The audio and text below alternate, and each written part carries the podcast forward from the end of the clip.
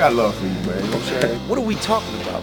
You know, I'm not here to start any trouble. I'm only going to say nice things about you from now on. I think you're handsome, and I think you're a wonderful host. I'm fat and I'm overweight. Just Don't say anything silly. I was waiting for you to say that. I'm not laughing about it. You think this is funny? I take it serious. You know, I don't want y'all to take anything out, out of context that I'm saying. He's very funny. He likes to joke around a lot. As a personality and as an entertainer, yes. This is going to be really quick. I'm not taking any questions. Go ahead and get comfortable. I'm going to talk for a little bit. You're listening to Cabbie Presents, the podcast. Welcome, welcome, welcome, welcome, welcome, welcome back to Cabbie Presents. Apologies in the delay with the podcast. I hear you, Twitter. Um, I also appreciate uh, those that have logged in and rated the show recently. Much love. I'm your host, Cabbie Richards, whom you can track on Twitter and Instagram, both at The Real Cabbie, one word, all lowercase. And that's The Real Cabbie, C-A-B-B-I-E. Last week I was in Houston and uh, Los Angeles shooting a few segments for upcoming episodes of uh, Cabbie Presents. And my producer, my man D, uh, Dave Cricks, and I planned a trip to Los Angeles to shoot a thing with the, um, the LA Kings. So last year we got pretty lucky that many of the relationships that we formed in the um, uh, in the NHL culminated onto one team. Um, there are like seven or eight guys that all played on the Kings, and they made a run to the Stanley Cup final, and they won the cup. And later that night, for the first time ever, Captain Crunch was eaten out of the cup on camera and shown on television. And uh, Mike Richards and I shared that moment, which I'm not quite sure he remembers it specifically.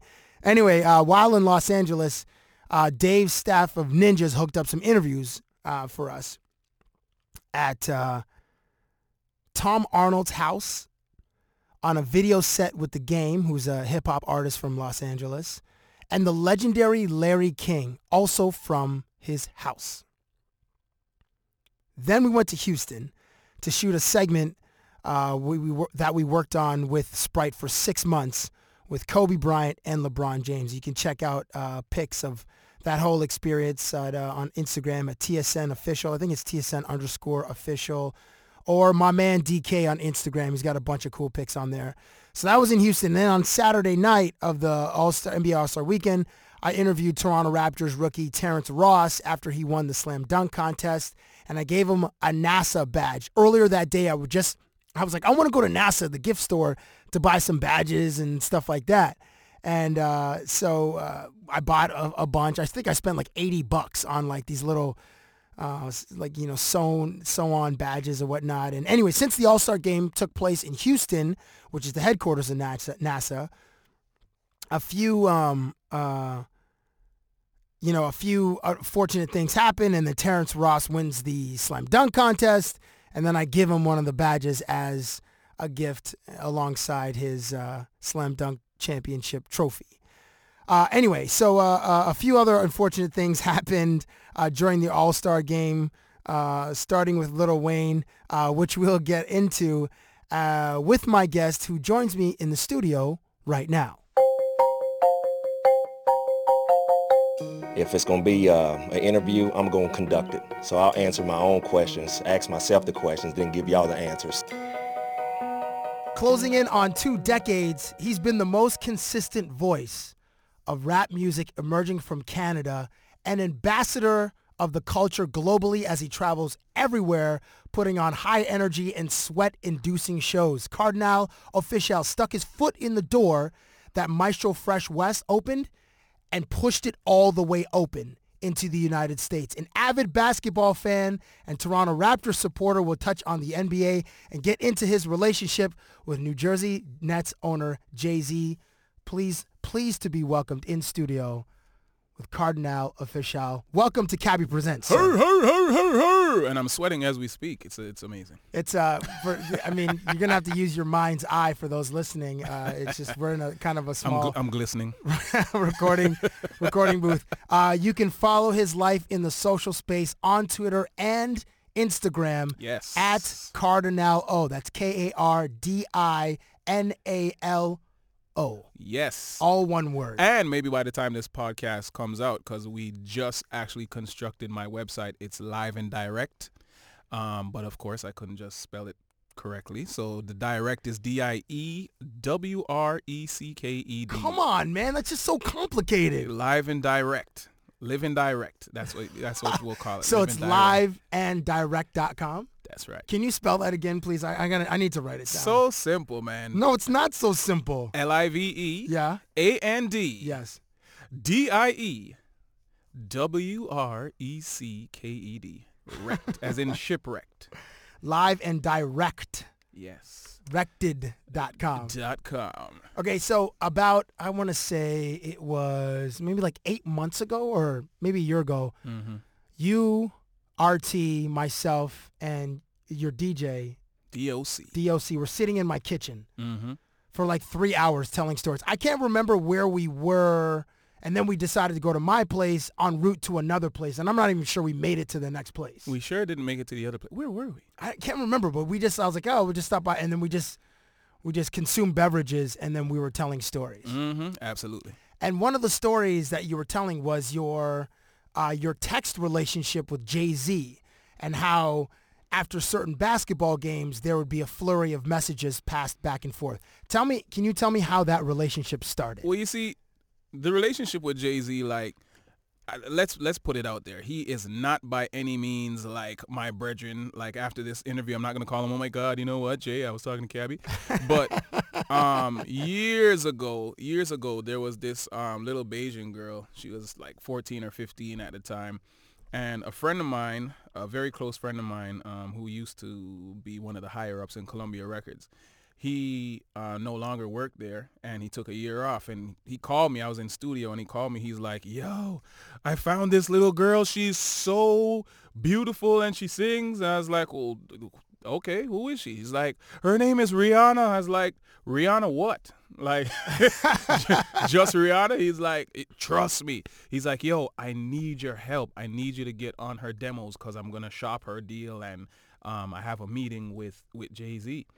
And I was like, all right, cool. So I ended up doing like, you know what I'm saying, um, rapping on two of her demos or whatever. And then, you know, I swear to you, two weeks later, he's like, dude, when we went into the meeting, they just locked the door and didn't let us out until the deal was done. Wow. Yeah, and they ended up using um, one of the songs that I did for the demo was on her first album. I think it was called Rush or something of the sort. That's bad. I don't remember. Dude, should, shouldn't you know your own? Dis- you, you you've done It's like well- over one thousand songs. dude listen i i can't even i can't even begin to think about all the things that i've done because you know what's amazing and it's cool if it dates me because we were watching the um the beyonce documentary the other day and i was like ah it's not just me. My my career uh is before this whole internet. Can we Of curse course. on this? We can't curse can we? Oh, yeah, of course. I'll just we'll bleep it out. all right. Before this internet shit. So it's like you have to understand like um from you know the first thing that I ever laid my vocals on publicly was on Saukrates's 12 inch like when we were still kids. You know what I'm saying? Like my voice didn't even finish changing yet you know what I'm saying? Um a, a, a 12 inch that he had that's called Still Caught Up where I was singing the hook. Nice. that's the first thing that I ever did. Now from then up until like maybe 07 was when people started like what you know when twitter came out that's when people really started like putting everything out there every day.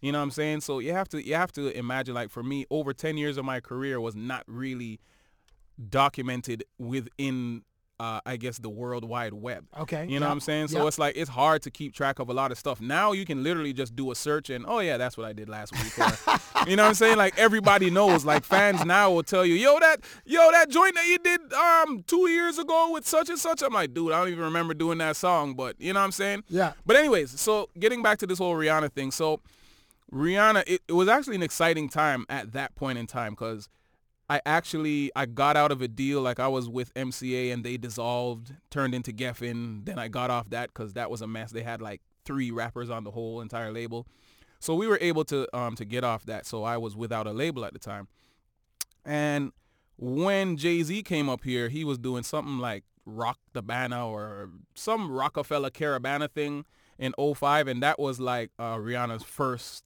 live performance. So she came up here and they were rehearsing and the whole nine. And I remember that's when I first met Jay. Ah, Jay was like, yo, I just want to thank you for being a part of this and helping her out, blah, blah, blah. I was like, sure.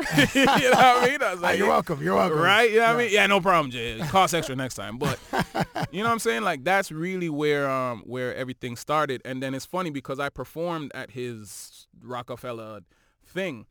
And he wasn't supposed to perform that day, but I came out and murdered that joint. And he was like, word? Yeah, I'm rocking. You know what I'm saying? like literally he decided last minute to come out and rock and him and um I think it was him and Kanye that came out and I remember that was in the parking lot Yes, by the sir. Much building. that was right across the street from. Yes, I know exactly. Yes, But Rihanna a- and Teairra Teairra Mari was there, Right. and Kanye was there. Yes, Right. and you, yeah, you did kill it. There was a parking Yo. lot with like three thousand people. It Everybody was, jumping and was sweating and heart palpitations. It was it was absolutely.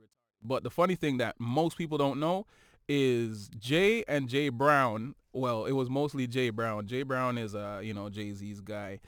Um, they offered me a deal on stage. So Jay Brown came over and he's like, "Yo, we want to do the we want to do the deal." So he whispered a number to my manager.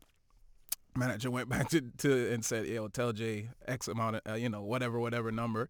Jay Brown went back to Jay Z, came back with a number. We're like, "We're cool," and that's that, that's actually we're cool as in yes, we're gonna do this deal, or we're in, cool as, as in, no, thank you. I'm cool. No, thank you. Ah, okay, Not okay. on a disrespect thing, but it, at that at that time, it was it was for me it was amazing. It was it was an amazing time because it was either Jay Z or Akon. So imagine me just as a random Toronto kid. You understand? At that time, it's like, and it hadn't been done before. You know what I mean? Correct, In- yeah. in- in- from where we're from.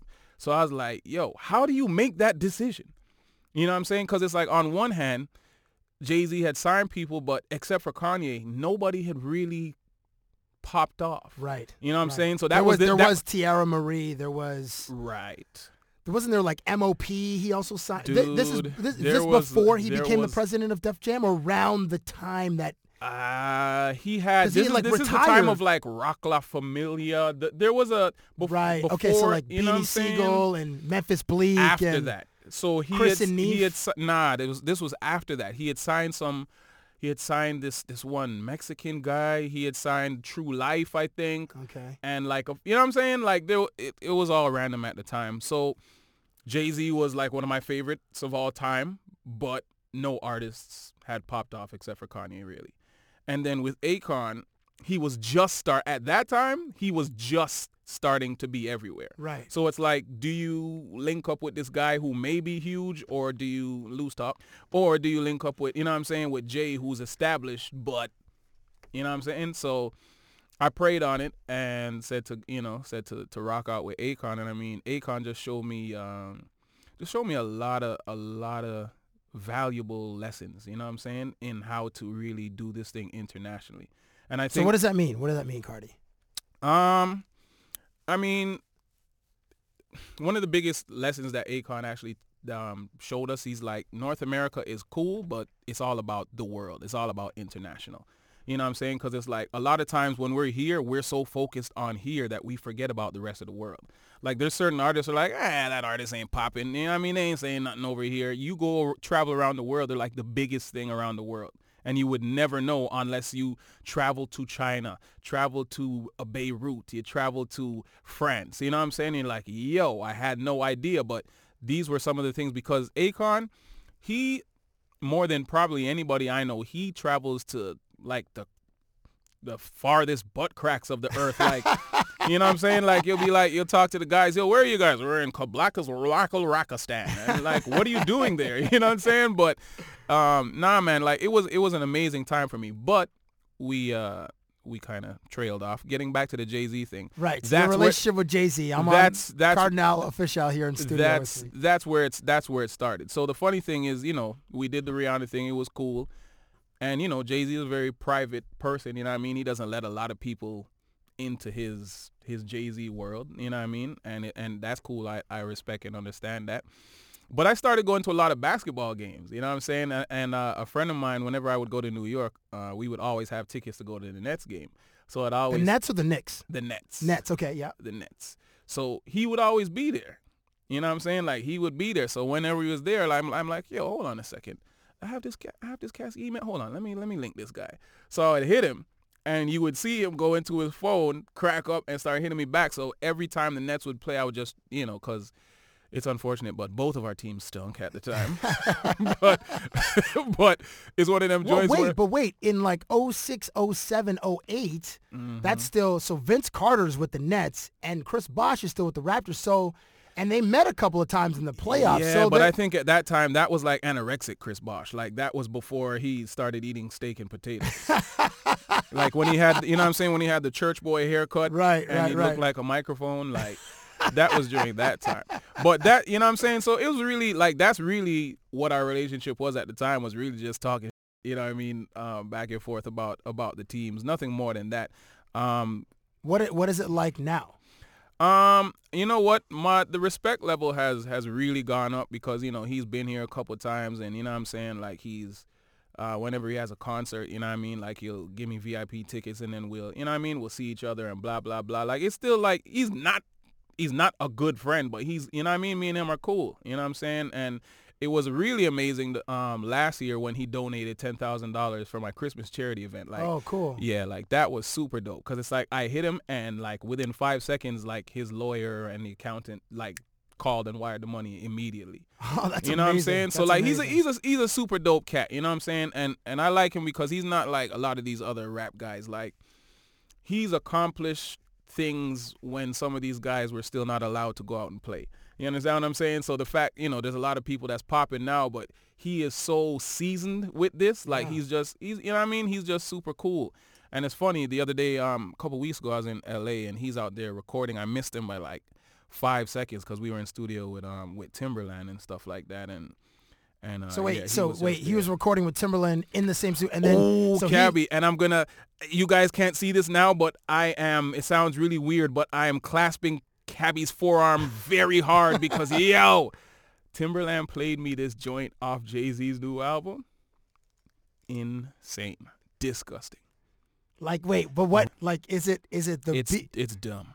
Is it the beat or is it the You what know- he says on you know what it's it's it's vin it's so vintage because the thing is it sounds it sounds almost like like a RZA production more than Timbaland. Really? Okay. So it's grimy. Ooh, It's gr- it's grimy, and as usual, Jay's m- yo the lyrics. It's Okay, so wait, so wait, so wait, so wait, so wait. Ah. So Jay Z was just recording with Timbaland. He leaves, and then Ah. ten seconds later, your car pulls up, and you walk into the studio, and Timber was like, "Oh, Hove was just here." something like that. We were we came into studio. I was with um you know what I'm saying we got this new click Island Boy Cartel, um the IBC. So I was out there with um with Rock City and and DJ Benny D and Sean Kingston and all them.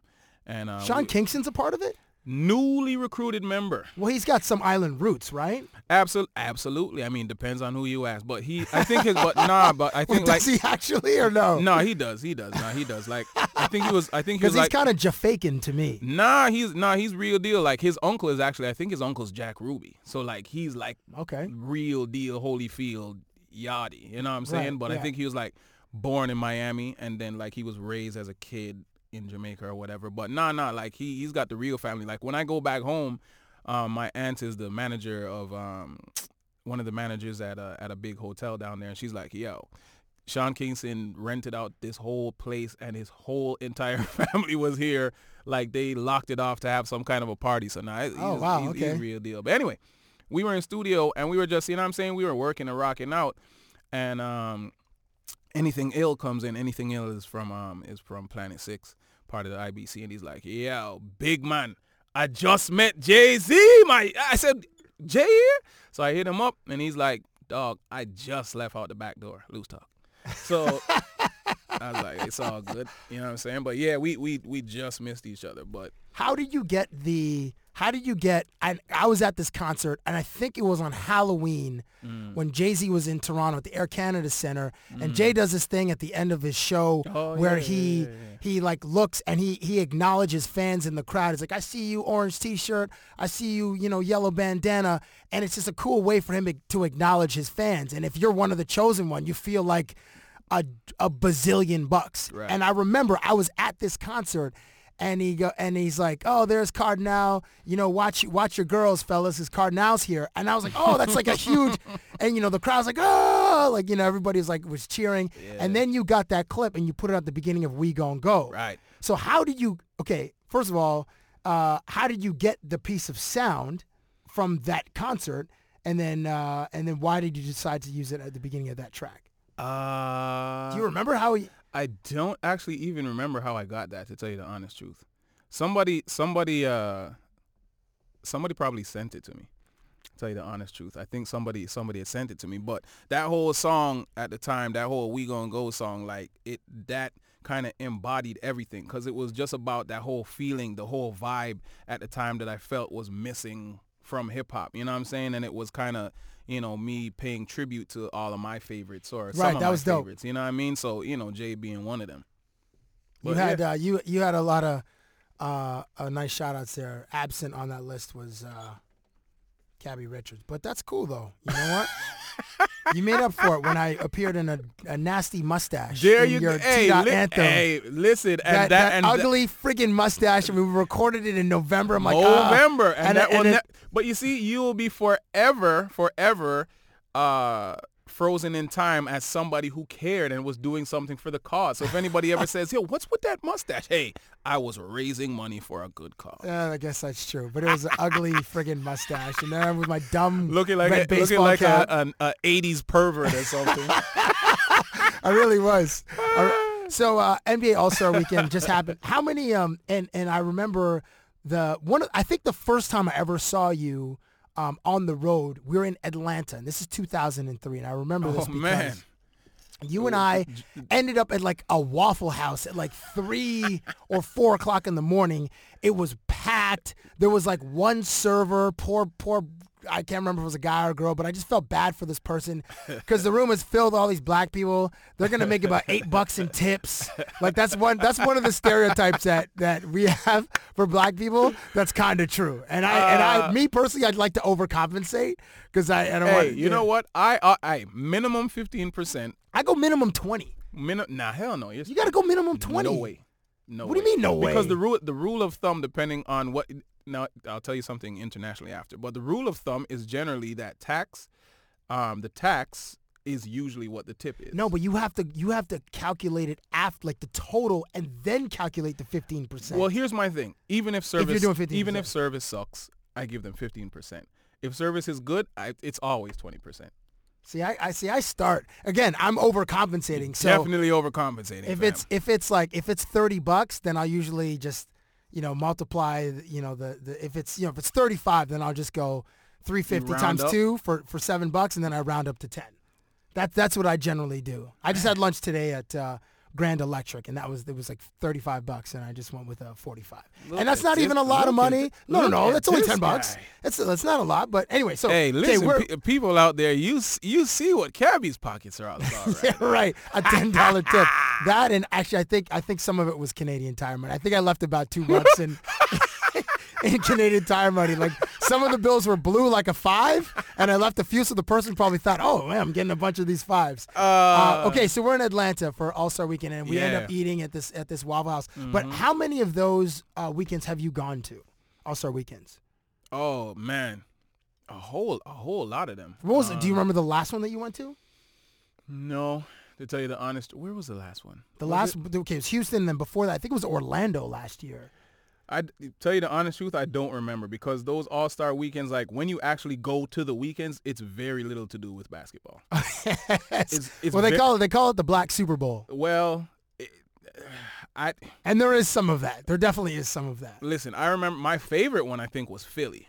Philly was a Philly was a lot of fun when when the All Star game was. That's was when Kobe Philly. won the All Star, the MVP, and they booed him in Philly. He he took that personally. Right. That one. But that one was a lot of fun though. Like that's the for me that's the first time like now it's a little bit more common, but that's the first time I went to a party where they were like, "Yo, it's a hundred dollars to get in," and I was like, "A hundred what? Like Mexican dollar? What are you talking about?" Pesos, Right, like- drachmas, like what? Yeah, so I remember like for me that was that was the first for a lot of things. That was what was that like 01 or something? Yeah. Oh, I think it was 01, and then Washington was 02, Atlanta 03. Yeah, because I remember like you know them them times it was crazy because I used to you know I used to run with the Clips sometimes. So I remember the Clips was there, and that's the first time I got to see Trina's ass in person. Oh boy! And what was you it know like? What I mean? was, a it little- similar it- to, it to was Kim li- Kardashian's? You know, I now this is me. Um, Kim Kardashian's they say is injections and stuff like that. If you've seen ass injections, it's kind of like the like the fake boob thing. You know what I'm saying? Right. Like some people like fake boobs. I think they look retarded. You know what I'm saying? They're like they're hard. Like you can you can knock on them. Right, And it's the same thing like with the ass injections. Like it's great because you're like, oh, look at that big round ass. But then it's like, it's like you're squeezing a medicine ball. It's it's it's a little bit different.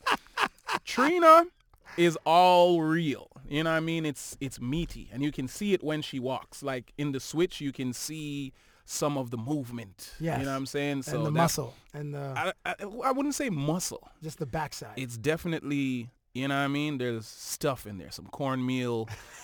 it's in there. But it's but well fed. well fed. But yeah, Philly All Star game that was dope. But yeah, I've been I've been to a bunch of them. I, I had I really just uh, it was my little guy's uh, first birthday this this uh, last week. So Hey, happy. What's his name? uh, well, you know we Okay, we- fine. You're okay. Happy birthday to your. Happy belated to your little guy. There you go. So anyway, because I don't want anybody to bite his name and then his name is not special anymore. Um, but so I skipped I skipped the All Star. I skipped All Star this year. Like all my boys went down, but uh, in all honesty, like just watching it on TV this year, it looked so boring. Really? Yeah, like I wasn't excited about anything. Like everything that I started to watch, I was like, after like 20 minutes, I was like, this sucks. And but here's the thing that I like about new school, everything is that Twitter is the funniest thing during Absolutely. during any event. One million percent agree. So All Star Weekend was great because of all the commentary. And you know, I'll, I'll tell you honestly, Chris Bosh, that was my guy. When he was here, like you know, what I'm saying, like I remember I hosted his birthday party here one time. Like you know, what I'm saying, me and Cipha Sounds, and Chris was cool, but Cr- man, they, Chris was not a cool All Star Weekend for him. This Oh boy, he yeah, he just got. Ah. Should we? Okay, let's get into it. So so he so so Chris, I don't know if you there's a there's a photo and then like the past. E- okay, so even I'm gonna take it back to even when the Miami Heat won the NBA championship, Yep. and there's the shot of LeBron and D Wade with the champagne and they're spraying it, and then Chris just jumps into the frame, into the camera view with a bottle of champagne and just dousing himself, but it just looks like it's the money shot. Like just it just oh just like oh Chris, I know you're hyped and I know we know you're excited, but just visually it didn't look masculine and it didn't look Def- cool. it was definitely R. Kelly'd up in that shot. Definitely R. Kelly. and then so then there was a photo of Chris Paul holding the uh, All Star, uh, sorry, the yeah All Star MVP trophy, and in the background, Chris Bosh is sort of just looking over his shoulder, and just has this look. It's just like oh, just another one, just not. Not, and but that's not the biggest punch in the groin that he got. Uh, the night before, you know, uh, for those who are unaware, uh, Lil Wayne had a party, and on stage he's with Baby and he's with Drake, and he just stops the concert and he's just talking to the audience, and he says, you know, I was banned from from all the NBA events, and later he went on to explain on a on a radio show that he was supposed to uh, participate with Gerald Green in the dunk contest, do do something, but the NBA said no, you can't participate in that, and he was also supposed to appear with Alicia Keys during the halftime performance, but they said no to that. So he got the, the, those two things, uh, you know, thrown at him. So he was mad. So uh, on his on his on stage, he's like, "F the NBA, F the Miami Heat." You know, they're the reasons why I can't be part of the All Star Weekend. F LeBron James, and oh by the way, I effed Chris Bosh's wife. Hey man, that and that and the funny thing was listening to the radio show. I was listening to it yesterday, and homegirl was like, "So there's nothing you want to take back, Lil Wayne?" He's like, "Nope."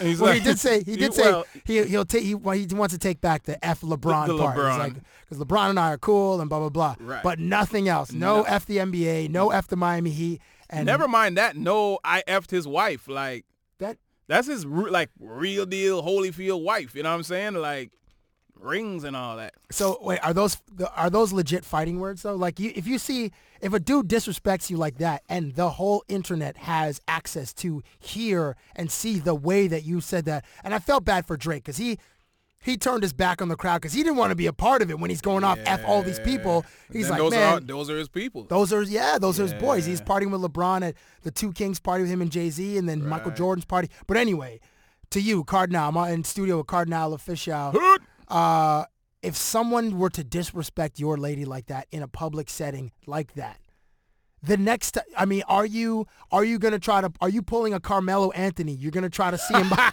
by the bus, or um, like so? I mean, so or what do you do? Because that's a legit slap in the face and a kick in the groin, and the whole world is watching. You know what? And here and here's the thing, and I'll tell you honestly, and it sounds messed up. I mean, I'm cool with my relationship, so I'm not really sweating any of that. But if I were Chris Bosh, me and my wife would have to have a, a conversation. Conversation Because the thing is, if he did, he can't really do or say anything. right? Because if it's the truth, then you can't change the past as Right. much as you want to. Chris could have came home and been like, "Yo, did you?" She said, "Yeah, hell yeah, I did." You know what I mean? like, then what are you supposed to do? you know what I'm saying? There's not, there's nothing you can really do at that. It, like, it's different if he didn't. Okay, but okay, so what? Okay, so if he didn't, if someone says that about you and your lady, make it you, Yeah. and and there's no truth to it whatsoever. Some random dude says whatever on, uh, you know, what? And I hooked up with Cardi's wife. Right. I mean, especially us rappers, we got to choose how we say these things differently, podcast or not. Because if I tell you what I'd really do, it would be incriminating myself for the time that that may happen. um, So it would But I seem mean, premeditated, right? It would seem premeditated. But I mean, like, if you ask me, like, right now, if you're like, yo, Cardi, I smashed your wife, I'd be like, for real? Word? Like, my first thing is I would have to check with my woman. And if she's like, yeah, me and Cabbie did smash, I'd be like, like, there's, you can't really do anything. now, if you just said some random and you didn't, then we, then we have issues. That's different. Then we have issues. You know what I'm saying? But if you did smash, you know, because I smashed a lot of people's wives, but oh my god! you know what I'm saying? But it's like, what what can you do? It's one of the hey, it's it's it's in their catalog. You know what I'm saying? Like it's it's it's I was one of the prerequisites. You know what I mean? So they should seriously. But you have to think think about it like this, bro, Oh, because it's like yo, uh, for whatever reason, me and the chick didn't work out, and now they're with you. So you can thank me actually for smashing your wife because it led to her being with you. It's yeah, no, nobody would ever be that rational about it. But this, no- but no this is why we're here today because dudes are gonna be like, man, I ain't really think about it like that. Thank you very much for smashing my wife. Come on. Come on. Uh, yeah, so- hey man, So um Hey. so okay, so like if you're okay, so now you see Chris Bosh is going to see Lil Wayne also said in that radio interview, I think it was on 99 Jamz in, in Miami. He also said that he spends 1.5 million dollars on on on Miami Heat eh, on the Miami Heat franchise to pay for those courtside Court, seats. I imagine he he bought a pair. So 1.5 million dollars he's giving to Micky Arison. So he has, and I believe in the NBA you have the right of refusal if you cause problems in the arena. I think there's a, a fan code of conduct. I think it's on the back of the ticket. In the NFL, I know they have that for sure. I'm not sure what it is in the NBA. Right. But if they allow, like if they allow, okay, Lil Wayne, you can continue coming to these games because we've already cashed your check. Mm-hmm. So now Chris Bosh is going to see him, you know, at courtside, you know. Right. So, like, yo, what- I didn't think about. Wow. Like, it- well, Even if, okay, if it's not true or if it is true, then like, hey, I mean, man, up. do you really. have a do you have a man-to-man combo behind closed doors? Like, listen, man, you know, I, me per Kardinal, that's what Kardinal do. Kardinal works it out. You know what I'm saying? Kardinal will will deal with with Wayne. I, I ain't, you know what I'm saying? Like if it was me, I would have said, "Yo, you know what I'm saying? Let's let's try and arrange a talk." But you know what I'm saying? Especially like knowing how people can be. Like if Wayne didn't want to talk about it, then I mean, hey, come courtside. What you know what I mean? Loose talk. But what you gonna do? and to make matters worse, There's uh, people that say a lot worse than that every game about Chris Bosh. So I, I think with the But player to- with the uh. players, I mean because he's a superstar, you might feel a little extra salty, but people are gonna do that. Yeah, think about your homeboy, your best friend, your cousin Kobe. you know the amount of hate that man gets every game. People they can't stand Kobe. I agree. You yeah. understand what I'm saying? But But, but it's but not like but, but it's not like people are really saying Kobe doesn't get a lot to his face. Not a lot. Cuz then Kobe's like, "All right, I'm going to take the next nine shots for sure. Right. And I'm gonna probably hit four or five of them Right. in your face, regardless of your defense. Right.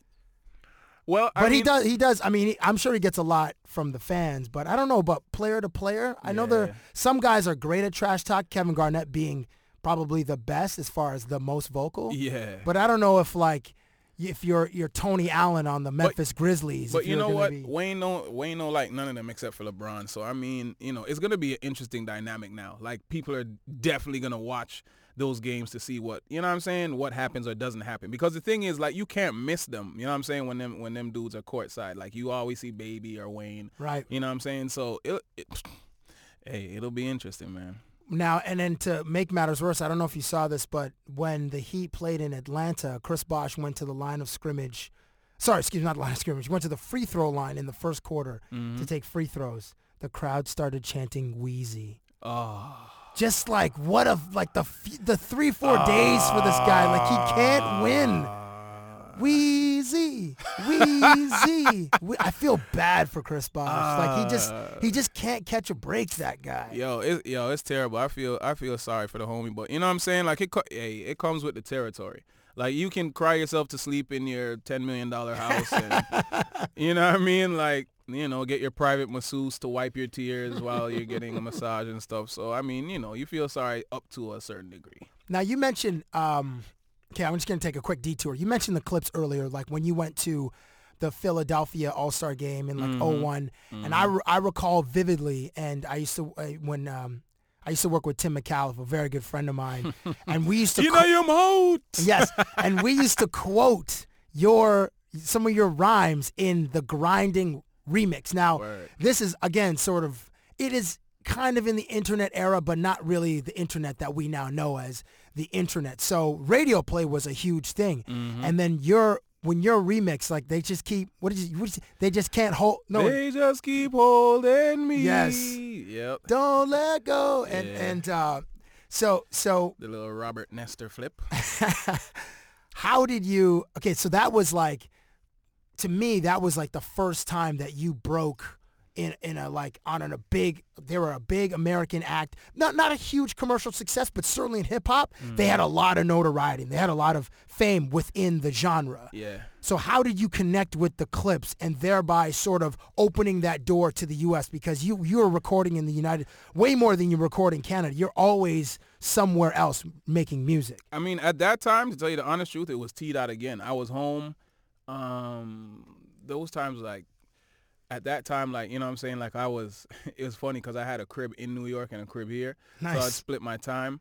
But um, I had, I was home and we were at the courthouse, and we were going into some little VIP part. Some security person was escorting me to the VIP, and out the door walks Pharrell. So I'm like, what are you doing here? You know what I'm saying? Like now, like people frequent the T dot a lot more, but back then times I'm like, yo, what are you doing? He's like, we're actually here, you know, promoting the Nerd album.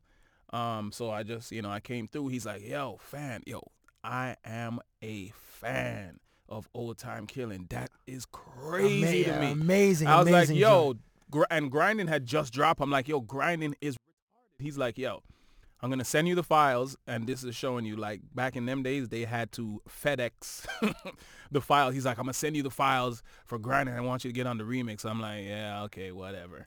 You know what I'm saying? Because that is that is so because that happens a lot, right? People just talk a lot of stuff. all the time. right. Yo, we got it. Famous quote. Yo, we gotta work. That's what everybody say. no doubt. The, the two that go together. Yo, I'm a fan, son. Word. We gotta work. All right, cool. Take my number. Right. So anyway, he's like, you know, and I'm gonna send you the files. I'm like, all right, whatever. And I remember um, being in studio, and the files came, and I loaded it up. The song was done. Like my whole thing was done in ten minutes. Like Really? lit- like it took no it took no time. Like the vibe was inst- like I was so hype out of my skin. Like I was like, yo, this is insane. Like this is actually going down. I was like, all right, cool. Let me kill this. Killed it. And you sent it. did, and you really did. Yo, and from it was it was crazy, man. Like from you know from then, and you know he put Sean Paul on it, so it was me and Sean Paul and the random guy. It it was one of his brethrens, like some guy talking about people people sell their soul for a slice of bread. I was like, who is this random guy in between me and Sean Paul? But anyway, loose talk. Um, but like you know that really um, from there, that's when we went on and, and ended up doing that belly dancer record. And yes, you may not remember belly Is that the is that the Sean Paul and Beyonce one? No, no, no, no. This is me and And Tweet? and the Neptunes, me and Pharrell. Yeah. a joint called Belly Dancer. This song never really came out because that's the same time that the the label dissolved. Oh, Yo, that was like Little X had uh, shot the video. We spent like two hundred thousand on it. oh boy. Never came out. Oh boy. I had one of those Movember mustaches. It wasn't Movember. um, but you know what I'm saying? Like that, like from doing that stuff with the Clipse, he's like, I gotta get on the album. And I remember going to studio, you'll love this. So he's like, you know, we have a, a studio session with, you know, with the Neptunes. I'm like, you know, geeked out because you have to understand, like, at this time, this shit is not happening to anybody from where we're from. I 100%. You understand what I'm Yes, saying? Like yes. it's it's so significant because it's like never mind uh Pharrell there's Pharrell, Busta Rhymes at the time, Pharoah Monch, Timbaland, like all these people are like, yo, son, I yo, like I've never heard anything like this before. So I'm rocking out with all these different people. So I'm hyped out of my mind, you know what I'm saying? I go in there and there's a chick. Now, me uh, me and me and chicks in studio, I'm not a big fan of it because What does that mean? Like just random, girls like a girlfriend studio- of one of the guys, doesn't matter. or just a, like what if she's a female artist? Well, that's different. But if you're not an artist, like a random female in the studio just hanging around, I'm not, you know what I'm saying? Like, it's never been my cup of tea because females, not to, to, to generalize or stereotype, but when rappers or producers bring random chicks to the studio, they serve no purpose except to boost your ego. They don't contribute anything to the song. So like when I'm zoning out, I don't have a time I like I don't have the time for some random chick who's like offering her opinion based on what she heard or what she saw on World Star or something random like that. Like, keep your opinions to when the song is done. So there's this chick in there, you know what I'm saying? I'm like, oh man, but it's Pharrell, so I'm like, you know, what can you do? You can't, you know what I mean? This chick starts talking and, and I'm scratching my head. I'm looking at her. I'm like, why do I recognize Is that Missy Elliott? Naomi Campbell? What? Naomi Campbell. dude. Was just sitting in the studio. chilling. I was like, I'm cool with chicks being in studio. I'm so good with this right now. I'm so yo, Wow, Naomi So Campbell is one of the finest women dude. ever. Makeup on or off. So, anyways, the thing is, this song that he's producing is inspired by her being in studio. Like he's looking at her and he's like he's. I'm like, all right, you know what I'm saying? This is this is what it's like. You know what I mean? And like Pharrell, he's you know he's a different caliber of cat. You know what I'm saying? Like he's standing on top of the table delivering this speech to me. I am the one that brought black music to Britney Spears, to NSYNC, to JT. Like I'm changing the way it is, so you have to trust me. I'm like, I'm I'm with you, dude. You know what I mean? so and he's literally standing on a table. he's literally standing on on the table. You know what I'm saying? He's lit, and but that but it's so dope. Like that passion, you rarely see that passion anymore, because things like we're in the age of double clicking. You barely see the people that are in your face. You know what I'm saying? And believe and love the music that much and want to change sonically what music sounds like. You know what I'm saying? Nowadays, people just want to get something on the radio so they can do some shows and pay their rent. You understand? Like those times, it's just like you're in there to do something magical. So, you know, that, you know, that session went on and it was crazy because that actually opened the doors to me being able to uh, start to invade England, the UK, and Europe and all that because they love belly dancer crazy over there. And from that, in that same year, I think it was like, that was like maybe 02, 03, um, I linked up with this group called Texas. Who's Texas, Cardi? Exactly. Texas at that at that time in O in 02 had sold 25 million records What? globally. And right, we have no idea who they are. Huge. So I did they were coming out with the album. They wanted me to be on their first single. So I was on their first single, a song called Carnival Girl. And dude, like you have to imagine this is my real intro into the UK. Like I'm talking like these guys are sending, you know, at the time like Ben like the G wagons to pick me up. We're flying private jets to Scotland to Ireland to here there and this you have to un- hey I'm from Oakwood and Vaughan is where I was living at the time you understand what I'm saying like I'm living in I'm living in turf at Oakwood and Vaughan but I'm over in Europe on private jets like I'm talking private jets to where like you don't have to put on your seatbelt. You know what I'm saying? like they bring you sandwiches, the crusts are cut off. You ask for apple juice, it's fresh, freshly pressed apple juice. Some blonde chick, you know what I mean, with a push-up bra. Like I'm like, this is amazing. You know what I'm saying? Like literally, like um, the toilets are padded leather seats. You know what I'm saying? Wow. Like with yeah, with like a, a candy basket beside it in case it. Yo, so you know what I mean? So like all these string of events is just leading to all this amazing stuff internationally for me. You know what I'm saying? And it's it's so dope because why I like it is everything stems back to being from Toronto.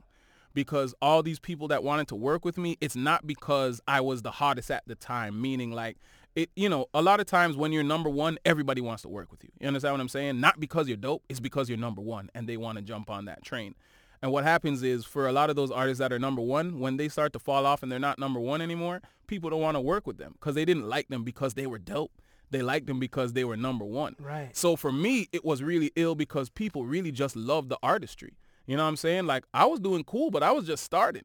You know what I mean? But people was rocking out. They're like, yo, we've never, you know what I mean? Like p- some people used to compare me to like, uh, uh, the energy of a KRS One. I remember that's what that's one of the first. He he probably wouldn't even remember, but I remember Jay Z's like, "Yo, you remind me of a young KRS One." No, I, re- I remember KRS One. Some some people listening, like there's one guy in Philly who's not really sure. Right. Some like a 19 year old kid who loves the Philadelphia Flyers and he listens to this podcast, Right. but is not sure who No KRS. One. Yeah, But- KRS One was a legendary uh, Hip hop artist. Uh, All you need to know is go read from from Brooklyn. Go read no, Bro- Bronx. Bronx. Excuse me, Bronx. South down Bronx. Oh my gosh. Wow. Sorry. But he had one. He had one of the most uh, important songs to hip hop. The bridge is over. right. Um, that's that's where you should. It was like the your- original battle beat. Yeah, just disgusting. Just the piano. The, and the piano. The reason why you have to understand how that relates back to me is that was actually a that was actually a Super Cat song. Oh, it was. Boom, boom, boom, boom, boom, boom, Really? boom. Yep, But Super Cat. before Before, before Bridge KRS One. over. Oh, I didn't know called that. Siboops Day. Siboops Day. Gwango nyame mote. So you have to understand when KRS One came out, to me, I'm like, it was dope for two reasons. For hip hop, crazy. And to this day, people have no idea like when you go back and dissect it. But never mind the fact that he took that whole melody from from Supercat. But you have to understand the bridge is over. He's in his own. I mean, I found out just the other day he's Trini. His family is Trini. Oh, really? KRS One. I didn't even know, but he's doing this patois thing the whole time. But Yeah, people yeah. don't even put two and two together. Like Right. you know what I'm saying? Like, but bye bye. The bridge is over. Yeah, the yeah, bridge is over. You see me coming at the dance with a spliffer sensei. That like you know what I'm saying? So it's like I relate to that because it sounds like one of my cousins or my uncles are. you know what I mean? And that's really where my whole love for this hip hop thing came is when certain people uh, kind of related it back to what I knew about the KRS ones, the Mishi Me's, and all that kind of good stuff. You know what I mean? But anyway, uh, So get me we- back we, into we straight. so, we straight again. But yeah, so so you're now you're traveling because your introduction to Pharrell led to working with the Clipse and and and him wanting to work with you again because he loves your artistry and your energy. I would say that the way that you perform is the way that Busta Rhymes and it, I hope you don't take offense. The way that Busta Rhymes energy in a track is is you are embody that on stage because I've seen you perform over a dozen times and it's the hypest show. Busta Rhymes is I'm I'm so privileged to say is a good friend of mine now. And if you got to see Busta when and I'm not saying that Busta doesn't give an amazing stage show right now, but when he was young, Like thin, the 96 but like woo-ha Busta do you remember? Rhymes. I don't know if you remember. He came here and did a show at. It wasn't even called the Kool Haus. Oh, oh. He did a show at Kool Haus. uh, what was and it this called is then? this is Uh, when.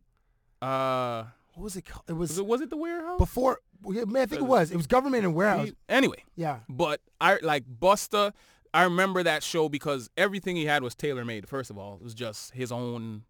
There was nothing like it. But this man stripped down, like he took off his shirt. He was just, and he jumped on top of the speaker and just the movement, like he was the illest performer I had ever seen. Like KRS One, he's somebody that could always get an entire room, stadium, anything jumping, rocking out. But seeing Busta Rhymes, nobody had the type of stage presence that Busta had. Nobody. I, and I, fe- I feel like you Nobody. you embody that right now, the way that you perform. And But you see, I'll tell you, for me, I came up on on the KRS's, the the Busta Rhymes, and also a lot of the, to tell you the honest truth, like we laugh, like the Shabba Ranks and those guys. Those guys have crazy stage shows. Like those guys come out jumping, flipping. You understand what I'm saying? Because in Jamaica, you will get bottles thrown at you. You understand what I'm If saying? If you're not a high If you- performer? if you're not crazy.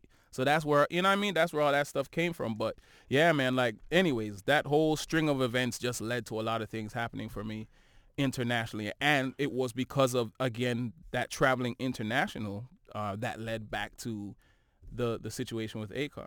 So okay, so you're you're a kid from Toronto, and you, um, you know, you you you got sort of get put on the map with Pharrell's camp, and Pharrell, I believe, changed the sound of hip hop for a time. He had a he had like a good three year window.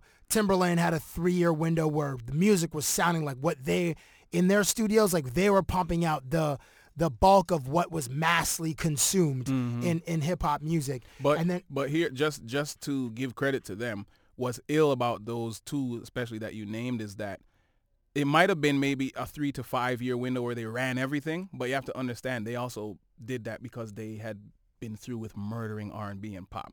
Because remember when well, Tim- Timbaland, Timbaland for sure. yeah, with with, Missy's sound and and Aaliyah. Genuine, Aaliyah, Genu- yeah, yeah. and even those other ones that you don't know about. But Pharrell, the same thing. Like the thing that really made people aware of who Pharrell was was the stuff that he did, the chances that he took with Britney Spears Right. and with NSYNC and Right. stuff like that. I think You he did the mean? girlfriend song and in Britney Spears. I think he did "Slave for You." It just he has a signature. The the drum pattern and the drum sound is like a signature uh, sound. Okay, so I want to get to this. Okay, so you're kid from Toronto and you Mm-hmm. Open.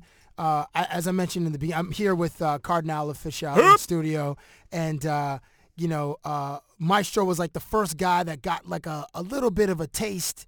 Like he, you know, uh, he got a little bit of a taste in New York, and then what he Right. what he did, you opened that door, and you were all over the place, and now. And now Drake is a like a phenomenon. Oh, I say sorry. Justin Bieber is a phenomenon, and Drake is a big, big star. And and Right. Justin Bieber's from Stratford, Ontario, which is not too far from Toronto, Ontario, for those listeners on the West Coast or from the United States. Right. And uh, uh, Drake is from the city. So, so being that uh, Drake, you and Drake are in the same hip hop genre, what is your? I know you must get this a lot, so I'm not. I don't want to ask you about why you guys haven't worked me. worked together. Okay, so We did. so so what what is your what, 2006 comeback season, which is which is his like first mixtape. yeah that's his that's his uh, sort of defining uh, mixtape. Mm-hmm. Um, so what is okay? So what is your relationship like now? I mean, it's 2013. You mentioned something from 2006. I- it's crazy. I haven't I haven't seen him since when's the last? I only see that guy like once or twice a year because he's all over the damn place. I mean, we cool. You know what I'm saying? The last thing that we really did together was a um, a charity dinner that we um, that we did for um, a mutual friend of mine, his and ex's that actually ended up passing. But that was probably like the last the last thing that we that we did together. Like you know what I'm saying? We cool, but like he's he's out there doing his thing. So you so okay, you mentioned uh, jokingly that like whenever you see other artists or producers like, yeah, we got to work together, we got to work together. And I Mm-hmm. know there's a lot of that kind of chatter uh, just just based on what you said. A lot of that kind of chatter in the the music biz. So have you guys said that to each other and how come you guys haven't re-collaborated on something sti- yet? Uh, I don't know to tell you the honest truth. It's a it's a it's a good question. Next time you see him, next time you see him, ask him. Like it's one I of those. Hey, within within Toronto, just like how I am. As long as you're dope, because people equate me like when I make these statements, they're like, "Well, I'm from Toronto, so we should do a song." If you're from Toronto and you're talented and dope, I'm gonna know about you, and we're going to work. You know what I'm saying? Like there are very few people um, if any, that have come from here that have been successful to a degree that I haven't worked with at some point in time. You know what I'm saying? Like you have to remember, like, and this is not like it's, and for me, it's a love thing because to me, if Toronto was actually really and truly to come together, you understand what I'm saying? Like the movement would be so much, much more powerful because the thing is, it's like, I, I've seen it from, um, you know, from my own eyes, and then I've seen it transferred to, you know, to the Canons, to the Melanie Fionas, to the Drakes of this world. unfortunately, people always think they're like, you know, Kardinal's from Toronto, Drake's from Toronto, so that somehow means that I'm going to be successful. It has nothing to do with it. Drake's work ethic is crazy. And he, you know I'm saying, he linked up with Young Money who helped nurture him, you know what I'm saying, and take him from an underground MC to a, a, a superstar. You understand what I'm saying? There's so many different elements to it. You know what I mean? That makes somebody amazing. Because we are from Toronto doesn't mean you're dope because you're from Toronto. It just means that maybe there's more eyes on you. So if you get those eyes on you, I hope that your craft is as dope as you think it is. But in terms of me and uh, me and Drake working together, like I think um, it has to happen one day. You know what I mean? Like I remember he invited me. Was it the first, either the first or the second OVO fest that he had? He invited me to be one of the special guests, and I came out and um, you know what I mean, rocked out, did all time killing or whatever. And I remember like the love from the city. Like I remember that night and the next couple of weeks, people are like, "Yo, do you know what that felt like to see you two on stage?" That's that's you know what I'm saying? amazing. Yeah. It's crazy. So it's like, yo, like Drake, the the songs that he makes are are absolutely insane. You know what I'm saying? Like you can't have you can't help but have them stuck in your brain. Like he has a certain talent. Like he has, you know what I mean, his strong suits. I have my strong suits. Um, you know what I mean? The Weeknd has his strong Right. suits. Everybody, you know what I mean? Like Yeah. every like the airplane boys, like there's so many dope people that we have from this city. Like if we were ever to make it a little bit more than the superficial thing that it is, it would be it would be it would be because you have to understand I travel to places like in Atlanta, everybody works together. Everybody has done not just one song but many songs with each other. They go in studio, they rock out. There's cities where that happens. You know what I mean? But there's there's you know Why do you think that is uh, about To? I know I know we have sort of like the inferiority complex to New York because New York is like the big brother and maybe You there are know a lot of haters there. But why why do you think that is that in To we haven't had We- as much unity in the music community? We we are we are in a weird we're in a we've and we've been this way for many moons. We've always been in a weird place. If you look back at what's happened within the city historically, we've never made room for more than one person at a time. right. Historically. Like when k-os was super huge, Yeah. it was just k-os. Right. When Saukrates, who came before me, was super huge doing work with Premier and Redman and Xzibit and blah, blah, blah, it was just Socks. When Choclair, remember Let's Ride, and Yes, when he was rock, rocking out, it was just Choclair. You know what I mean? And it it always goes that way. Like we, oh, I don't know if it's a mental thing or if our industry just hasn't figured out how to accommodate more than one superstar at a time. But I think like we we always just have that in our brain. You know what I'm saying? Like, yo, Cabbie's the man for the day. Nobody else can do anything. just Cabby right now. You, you, you know what I mean? so Yeah, yeah. there, there's li- there's little there's little things that we gotta that we gotta get over. But I think what's what's dope is um is a lot more. You know what I mean? A lot more. We we are definitely um uh are coming together. And I mean the thing, you know what I'm saying? Like the thing about I'm a I'm a godly type of person, you know what I mean? So it's like, you know, when when and if God says, "Yo, you and Drake need to come together and do some type of crazy anthem, you know I mean, that will define this time and define our city forever, then it'll, you know what I'm saying, it'll happen. And if it don't happen, then, you know what I'm saying, we'll be cool either way. Like that's the that's the thing about music. To me, music is an organic thing, so it can't be forced. And on top of that, music means too much to my life to just have it be some some random tweet or thought or Instagram picture that people want to see come to life. you know what I'm saying? Like I don't rock out with with anybody, no matter how big you are or how small you are. Like it has to be a thing to where mutually both parties like we want to get together in studio and and and make a real real moment happen. You know what I'm saying? Make something special. And I think that's what music music should be a lot more. You know what I'm saying? Like we should have a lot more of those moments so that when you listen to the song you're like, "Yo, this is crazy." And it, and it's funny like you're the first person I'm talking to about this, but the other day I had to go back and revamp and throw away a bunch of stuff because um What do you mean stuff like music or like actual music music ways that I was thinking um like stuff that you'd recorded? yeah, this uh a, an amazing uh, singer songwriter from here, Aya. We had a, a writing session at my studio, and I was just playing her a gang of music. Um, that to tell you the honest truth, I was playing her music that I thought she would like, instead of playing like some maybe some other hard or whatever, whatever. But I just started playing her a bunch of music, and she's like, "Yo, this is like this stuff, like this part of the music that you play me, like this stuff here, the world needs to hear. And I'm like, to me, I was like, the way music is right now, and we, we're talking a lot about hip hop. Hip hop has really lowered its standards to me, and it's re- it's like it's not inspiring. When I listen to when I listen to hip hop, there's there's very rarely a song that feels like it changed my life. So okay, so like what? Okay, so so you're you're you're. So when you say it lowered its standards, are you talking about the quality of the of the production or the quality of what the artist is putting like saying to the world? There's not much. There's not a there's not a whole lot of depth. Like like all gold, everything like Trinidad James. I mean, Trinidad's my guy. Like he's a whole other story. Like there's listen, but he's not really saying much. But listen, there's always places for everything within Okay, hip hop. agreed, I'm yes. just talking about if you were to generalize it, put it this way. All right, we're here with somebody who hates hip hop. And we're like, yo, hip hop is so dope. And they're like, yo, hip hop is garbage. If we listen to radio for the next hour, you tell me what message you get from it. So if we were to turn on the radio and we were to uh, make notes of every hip hop song that we've heard that plays on the radio in the next hour, what are you going to hear? What- what- Nothing. what's- yeah, Garbage. what- right. We're not talking about anything. And what's ill, there was another podcast that I listened to where Ebro, who was the PD for Hot 97, I don't know if he took a pill that day and somebody was like, you can only speak the truth. But it was one of the, the illest podcasts I ever heard because he broke it down and he just told the truth. And he was like, yo, I'll tell you honestly, the music that we play has to be about sex, money, drugs, or other things that chicks like. There, he's like, yo, we have to stray away from politics, stray away from anything too heavy. We don't play that.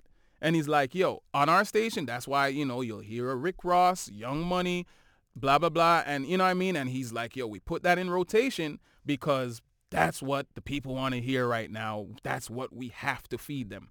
Sex, money, hmm. partying, and other lighthearted stuff. So with that being said, you know, people can argue it all they want. Yeah, there's the Talibs, there's the Mos Defs, whatever. You have to seek those out. Those are some of my favorites also, but you have to seek those people out. And sometimes it's so difficult. I'm talking about you turn on regular radio, satellite radio, TV, you know what I'm saying? All the main outlets right now that are playing hip hop. If we were to do anything randomly for an hour, it, we wouldn't be talking about anything. We'd be talking about our clothes, the car, the color of So the wait, car. So wait. So are you saying that the material you threw out was that stuff? Is that nah, what you're saying? I was, I'm nah, I'm never that type of person. But she challenged me to do an album as if this is my last offering. This is the last thing that you have to offer to the people. And as artists, we're always like, it's cool. Like, you know what I mean? Like I can throw in three of those now, three on another album. But she's like, yo, I challenge you to do that.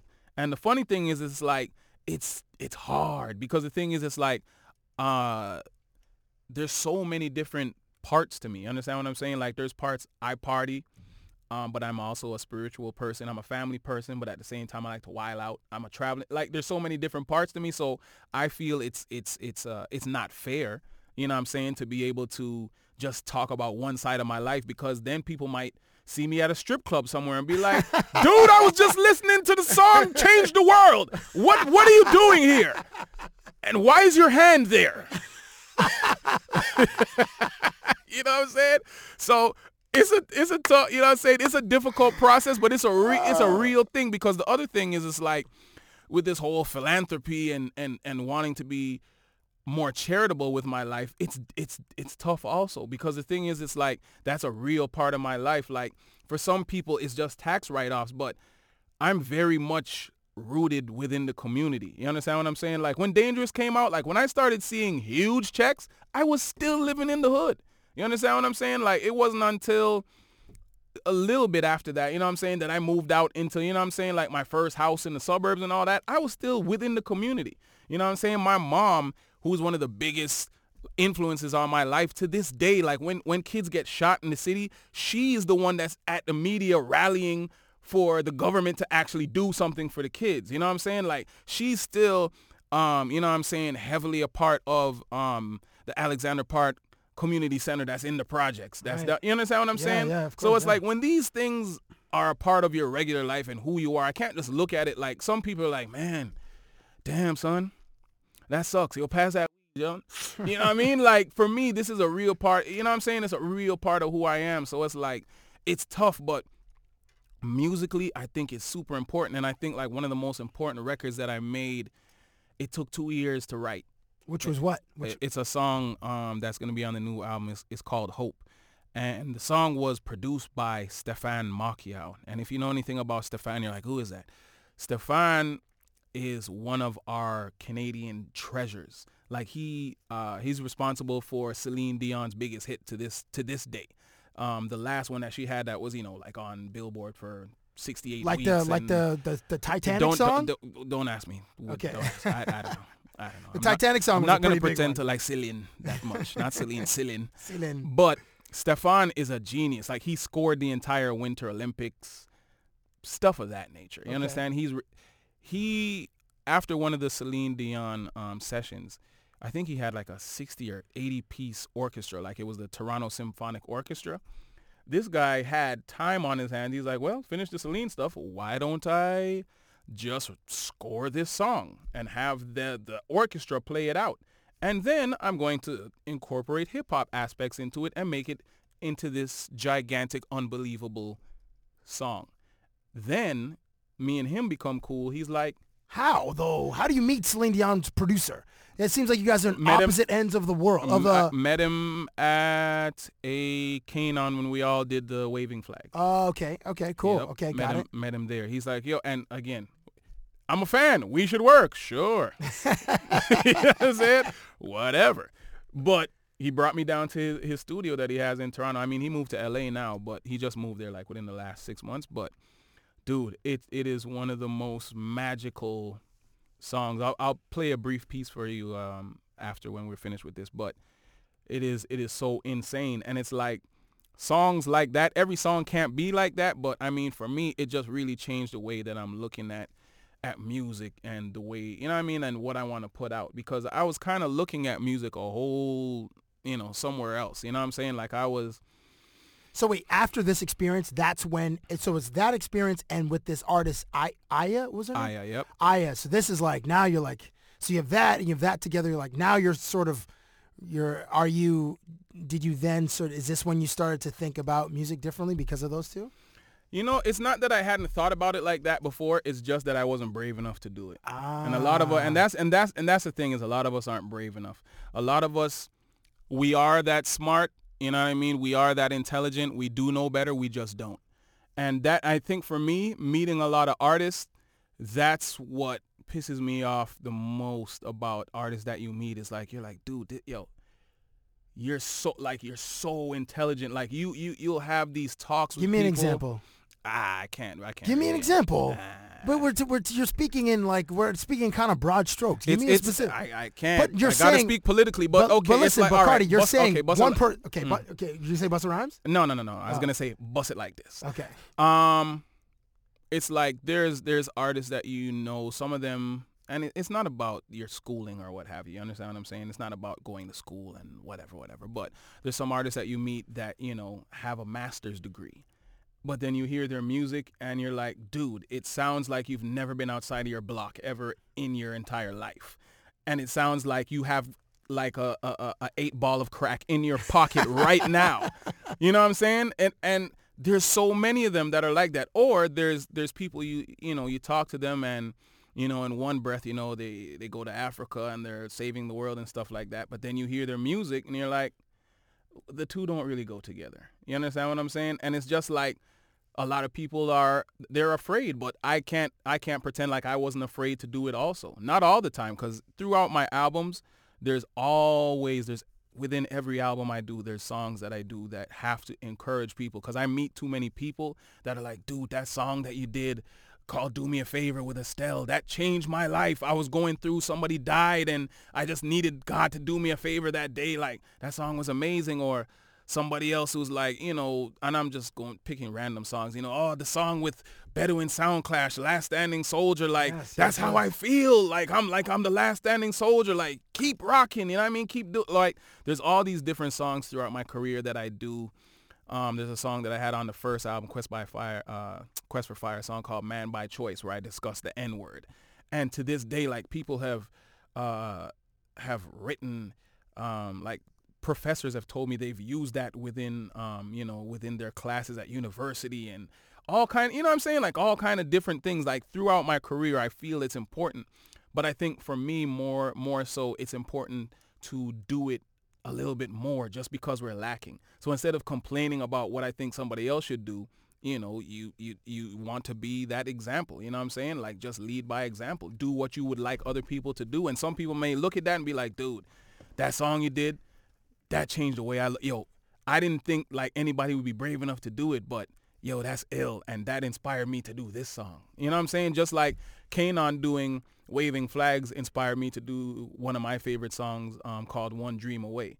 You know what I'm saying? That is it's it's to me like you hear and it's like stadium music, but I remember being a part of that whole you know waving flags process and just seeing the effect that it had and the amount of money that it raised for Haiti and the awareness and all those people coming together like seeing people Were you wearing your sunglasses in that video? probably.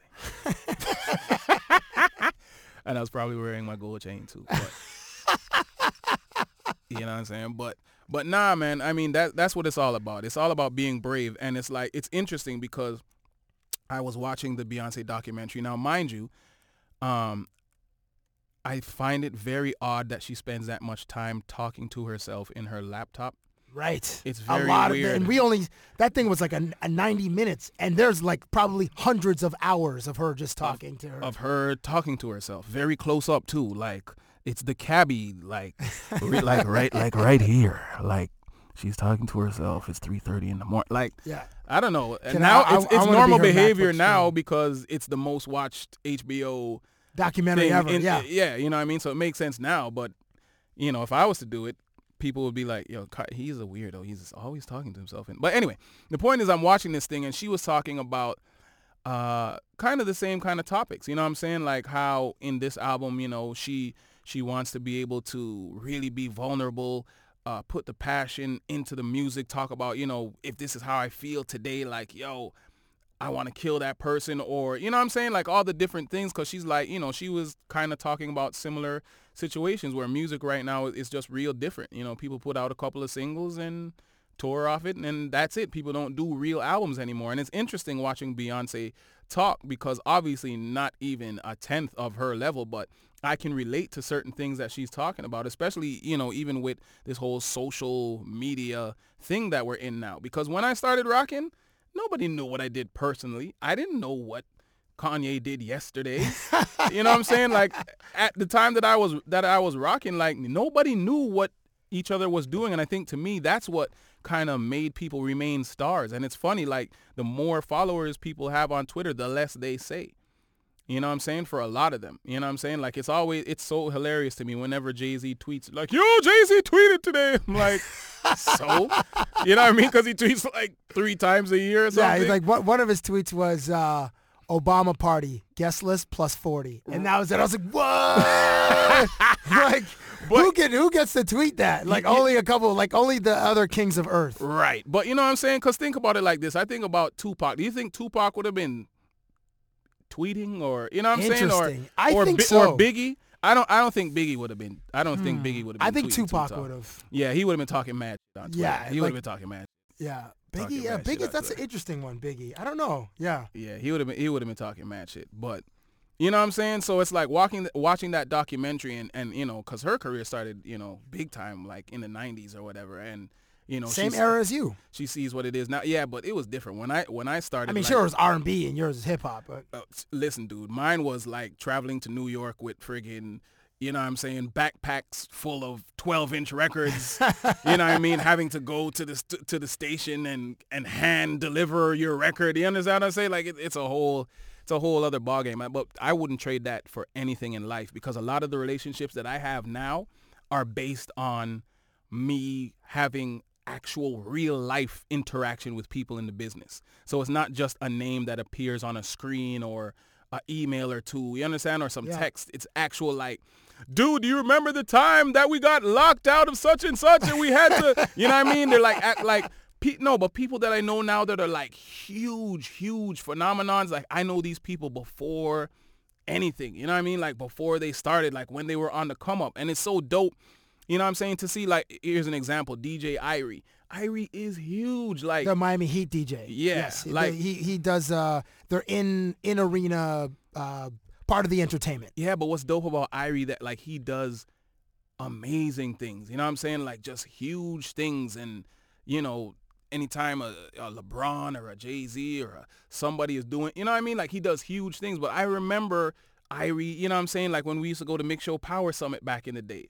They don't even have Mix Show Power Summit. That used to be this conference where anybody from the entire hip hop industry, we all used to convene for like a week somewhere. So it'd be like Puerto Rico or, you know what I'm saying, wherever. That's how I got to meet 50. And that's why when 50 came here and the tours that he went on, you know what I'm saying, like when he was huge, that's why um loose talk that's why he had me open and tour with him because of you know what i'm saying because of actually kicking it because he was a fan of Ol' Time Killin' the dances that i was doing there like when i first met him now Doom, doom, doom, doom, doom, doom, doom, dude now Yeah. imagine this is 50 everybody's talking about oh he's shot nine times he's gangster he's this he's that. He comes up to me he's surrounded by like 50 people mad security guards rolling with all these people. This guy comes up to me giving me dabs he's like he's like yo fam that dance you doing in that video you gotta teach me how to do that son. He starts dancing. I'm like is this is this the guy? You know what i'm saying?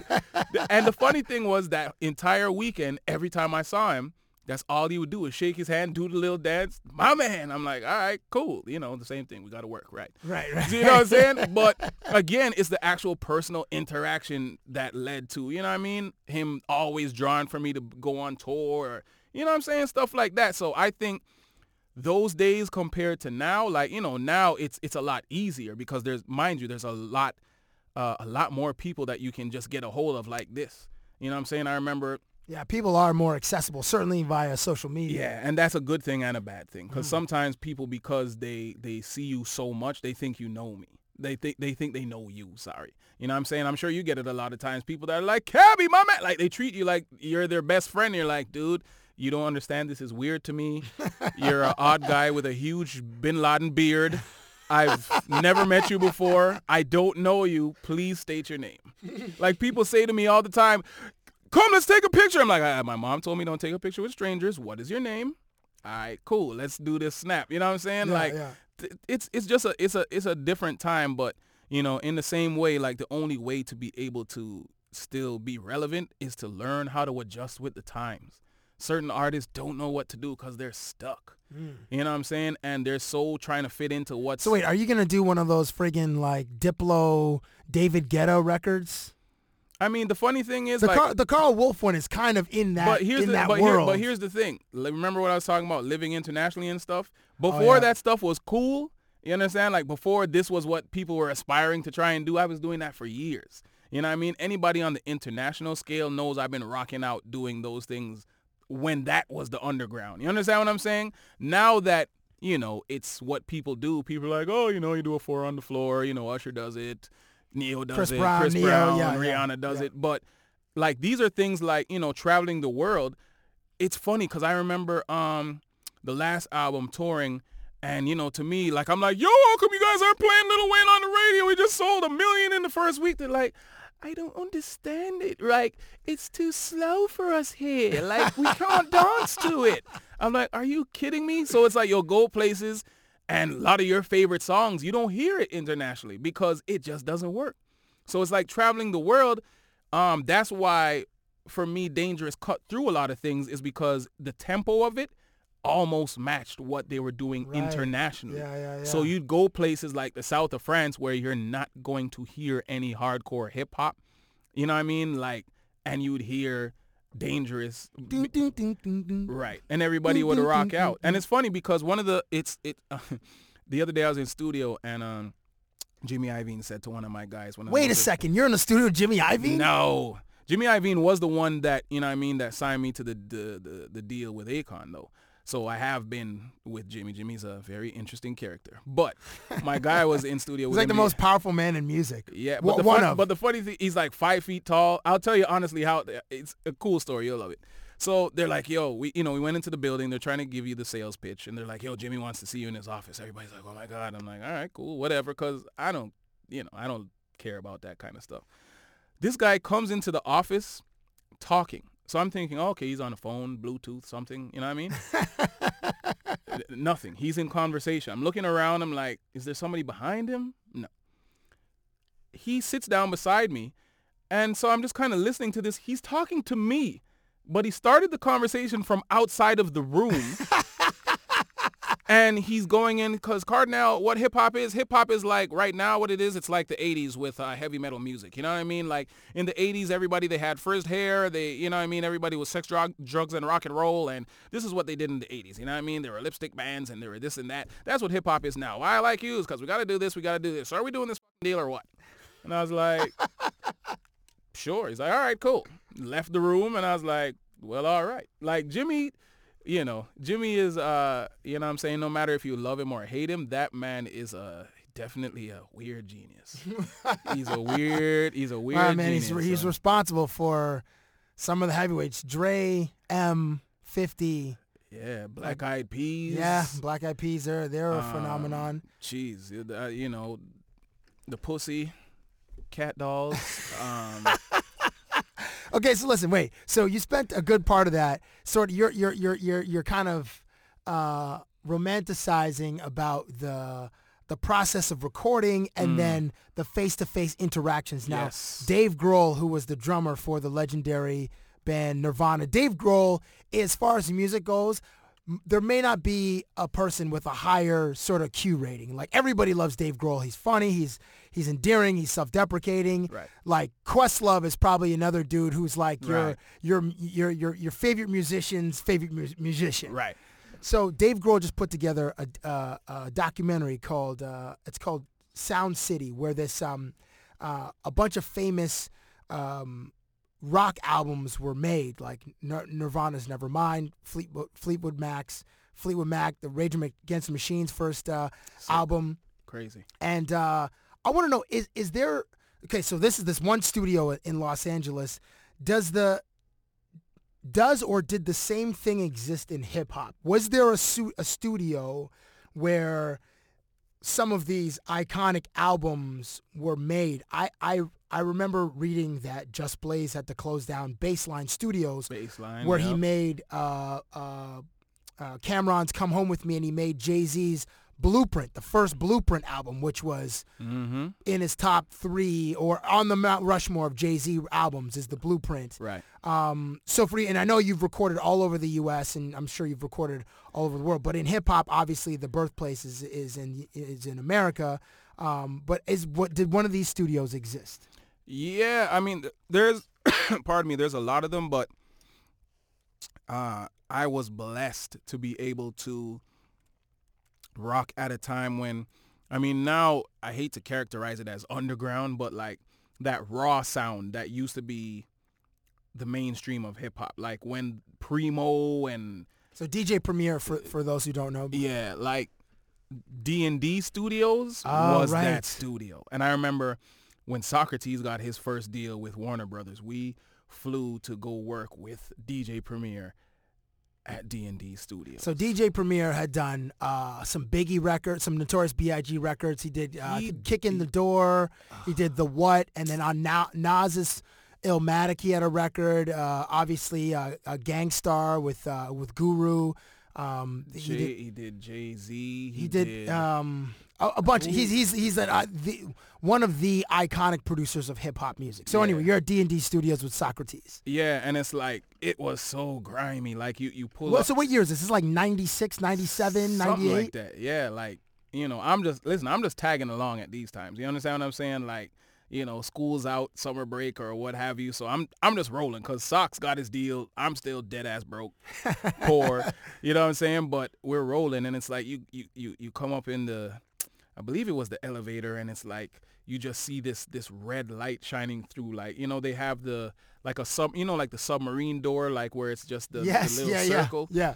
And it's like you go in there and it's mad like dingy and grimy and you know what I'm saying? And it's just it's one of those ones where it's like the place looked like what the music sounded like. you understood why those songs came out of that mm-hmm. came out of that studio and it's like to be able to say that I went to D&D studios while it was rocking for, for like to me that was an amazing experience you know what I'm saying like D&D it was raw cuz I mean at, And, and and that and that's in New York, right? yeah, yeah, yeah. And at that time, like you have to understand, like hip hop was only like first and foremost, it was about the lyrics. So it's like going in there, you're like, oh my God, I'm writing a verse in D and D Studios. Like yo, I have to write the illest, craziest thing because it's like you have to understand, like you know, Nas probably did Illmatic there, and you know all these other artists, you know, Biggie and all these different people came through and blessed the microphone at some point in time. You know what I'm saying? So it's like, you know, being around in those in those times, even just getting a glimpse into what that was like, like those things are it's it's it's almost non-existent now, just because like literally like you know we could just go onto your computer now and we could do a whole album in this room. You know what I'm saying? The studio it it, it definitely um, it's not as special as it used to be. There's one studio that's still like that now, um, and it's funny because when Choclair in 99, he was on DJ Hurricane's album. We went to this studio in Atlanta called Tree Sound. And it was the coolest because, dude, it had rock climbing. It had an indoor half court. really? yeah, it was sick. And I remember being like, yo, this is, I never want to leave here. This is actually where I record probably about 40 or 50% of my music. And the funny thing was the other day um, when I was there, Drake was recording also. So I remember um, T.I. had his release party there and, you know, I ended up linking up like, you know, chopping it up for a while with uh with 40 and you know what I'm saying? Like Oh, a nice. lot of people go there because it's in Atlanta. Forty is uh is Drake's producer. Right. Noah. Um, but Tree Sound is it's out of the cut. You know what I'm saying? So it's like when you go there, you're only going there to make music.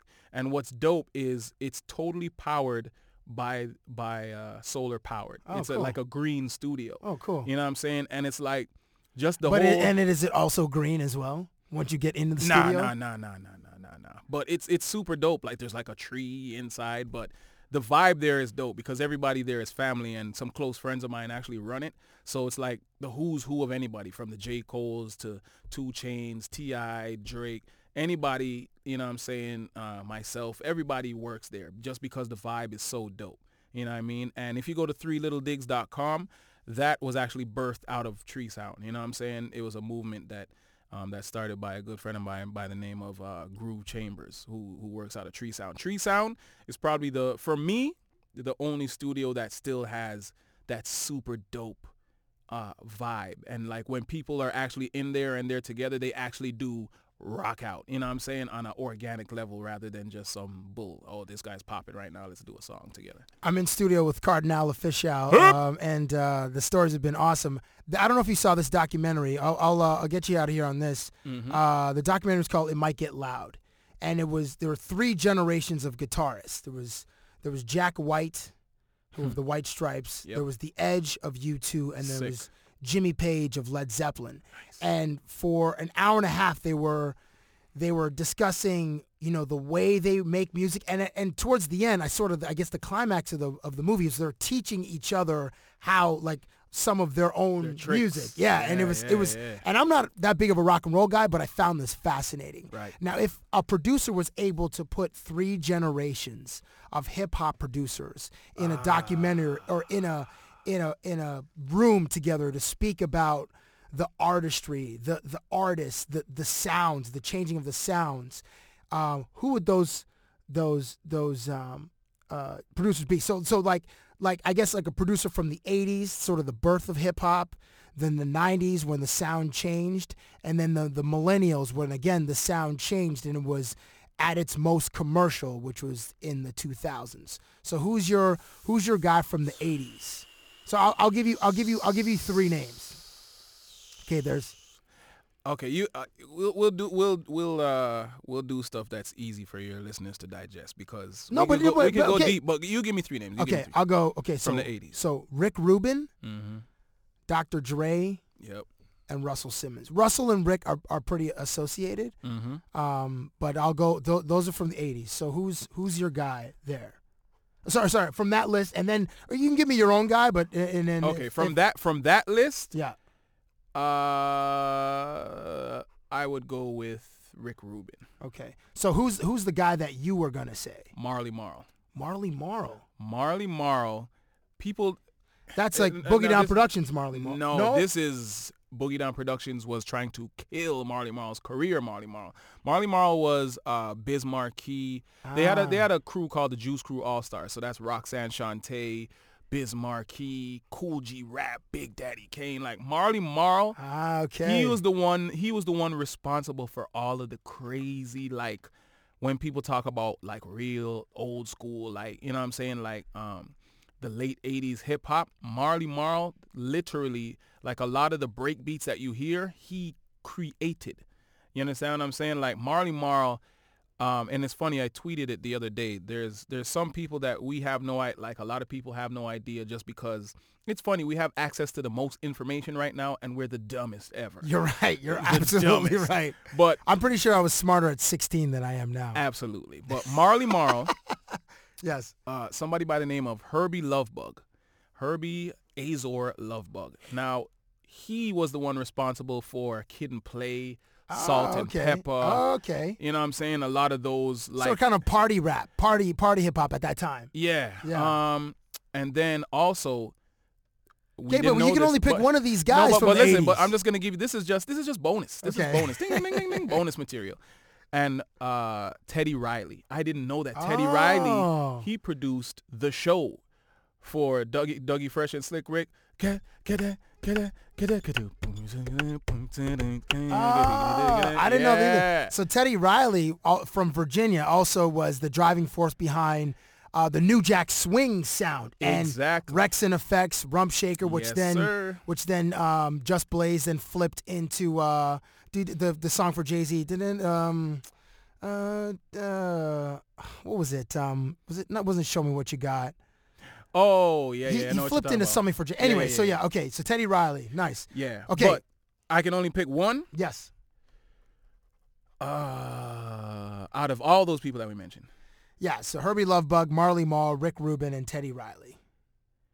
I mean, your guy, he sounds like Marley Marl. Uh, Marley Marl. Marley Marl. Okay. Yeah. So, and then from the 90s, here's my silly list. Again, Dr. Dre, Mm-hmm. DJ Premier, Right. Q-Tip, Mm-hmm.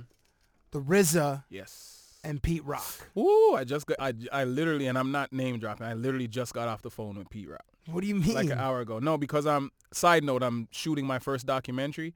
Oh, and about what? uh, Dude, why don't we get to this earlier? We're talking about Beyonce's documentary and this documentary. It's one of the, you know, it's, you know, it's, it's a, certain things are so close to me, I don't like really, okay, fine. you know what I'm saying? When the time is right, please let me know but about Pete Rock, Pete Rock is is a is a good friend of mine. I'm going to talk to him about um about the documentary stuff. So you know, we were just making sure that the time is. Uh, out of those people, I would say it's a tie maybe between Primo and RZA, just because their production techniques were so friggin' uh what's the proper word? The opposite of anything normal. Right. Like, you know what I mean? Like if you Premier look at would always cut up records. if you then, looked at the samples that Premier used, it's not he never looped it. Like the way that he constructed a beat is like I don't know what was going on in his brain. I and have- then and then RZA would just he had his obviously his his uh, uh, influences from kung fu movies and and and and the Asian a lot of Asian Yeah. culture, and then he would incorporate those sounds of swords and clicks. But and then he would have like the, just offbeat stuff, stuff that made no sense. And the first Wu Tang album was never mastered. Like mixing and mastering is what we do. Like you get an engineer to mix it so it sounds good, and then you go to mastering so sonically it sounds pretty. If you go back to that first Wu Tang album, it sounds like mud. really, Yes, it is. it sounds as grimy as their sound. Yeah, like it sounds like they they recorded it in some dungeon which had 36 Right, chambers. But they did. But that's what I'm saying is like it. It the sound of it like it's like nobody did anything. Like it went from their basement to the store. so it's a tie between those guys. And then he said the 2000s. Yeah. So so on this list I have uh, Pharrell Williams, who you worked with, Timbaland, who you just worked with, and Kanye West. Those are the three I have for the 2000s. All responsible and all had well, their. I'll, I'll tell you honestly, when we were in studio with Timbaland, we were just vibing out. He was just playing us the new Justin stuff, the new Beyonce stuff, the new Jay Z. Like he was just showing us where he's at, and he's gonna be back big time in in 2013. Crazy, but again, a tie between.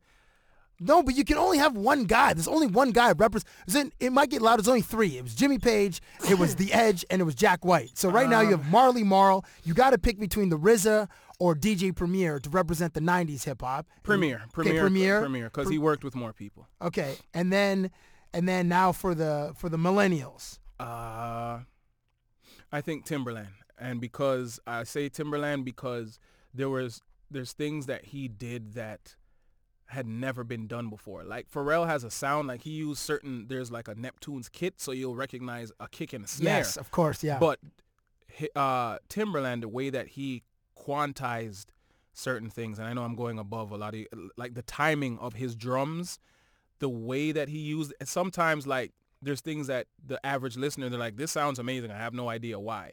But Timbaland's like, you know what? I'm not gonna put a hi hat in that song, and I'm gonna, you know what I'm saying? And I'm gonna use a click for a snare instead of a snare.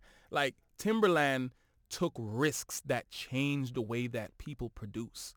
You know what I'm saying? Like even the other day, what's the song that he had? Uh, the one with uh oh uh, just the way you are. Like he's the one I don't that know. That's, I don't know. When you hit went This- those high notes, he lost me. isn't it, it wasn't that the song with uh with him, the Nicole Scherzinger and Keri Hilson? You don't remember? Huge song, dude. Like I don't know. number one across the. What's the?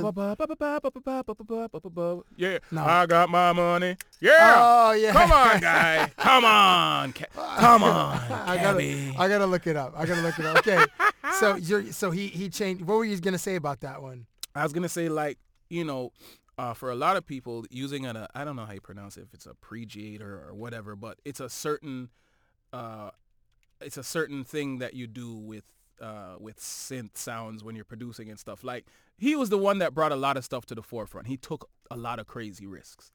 And it worked. You know what I'm saying? Like with everybody from uh, Nelly Furtado to uh, I think it's called Scream. Is absolutely not. that's not the one? No. Timbaland, Nicole Scherzinger, and Keri Hilson. I mean that is the song, but I was thinking. Oh, I was thinking of a different song. Sorry. All right. Anyway, Sorry, thinking of a different song. I'm you're not. No, you're not. It just you're just. But I, I didn't know it either. Okay. But anyways, Yes. my whole my whole point is I, I think um I would go with Timbaland. So what's that? Timbaland, Premier, And Marley Marl. Wow, that's crazy. that would be an uh, exceptional documentary. Here's something. Timbaland, Timbaland, um, Teddy Riley. There's a, a Virginia. Mar- Virginia, Pharrell. Pharrell, all from Virginia. Yeah. Like Virginia has an incredible talent pool for producers. Bink is from is from there. You say who's Bink? Bink is responsible for a lot of crazy hits for Jay Z too. Go back to one nine hundred Hustler. Oh, really? That's That was that had. that's Bink. See, I see. I thought that was Just Blaze, just because of the that sonic, and that that's boom. why these those two have had a hate hate and a little bit of Ah. love relationship because people I thought it was when I first met Bink, I remember I did a a, a, a mixtape called Kill Blood Clot Bill and I rapped over one nine hundred hustler. And he's like, Yo, son, you ki- yo, thanks for blessing my beat. I was like, Whose beat? It's like my I was like, Oh, you did that. Ah, yeah. And then when you start to do the research, you're like, oh, wow. You know what I'm saying? Like there's a lot of there's a lot of those kind of relationships within hip hop and within producers, but it's crazy the amount of uh, you know. And my my guy Nottz, who's worked with everybody from Yes. Biggie to Busta to Yeah. Xzibit to me to to you name it. Like they're all from Virginia. Virginia is retarded for producers.